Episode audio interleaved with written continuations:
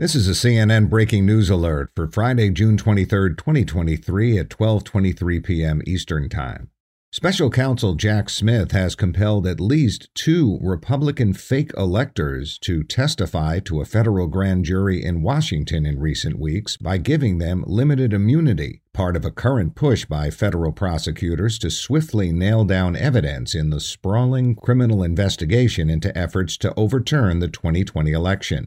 The testimony, described to C N N by people familiar with the situation, comes after a year of relative dormancy around the fake electors portion of the investigation, and as a parade of related witnesses are being told to appear before the grand jury with no chance for delay.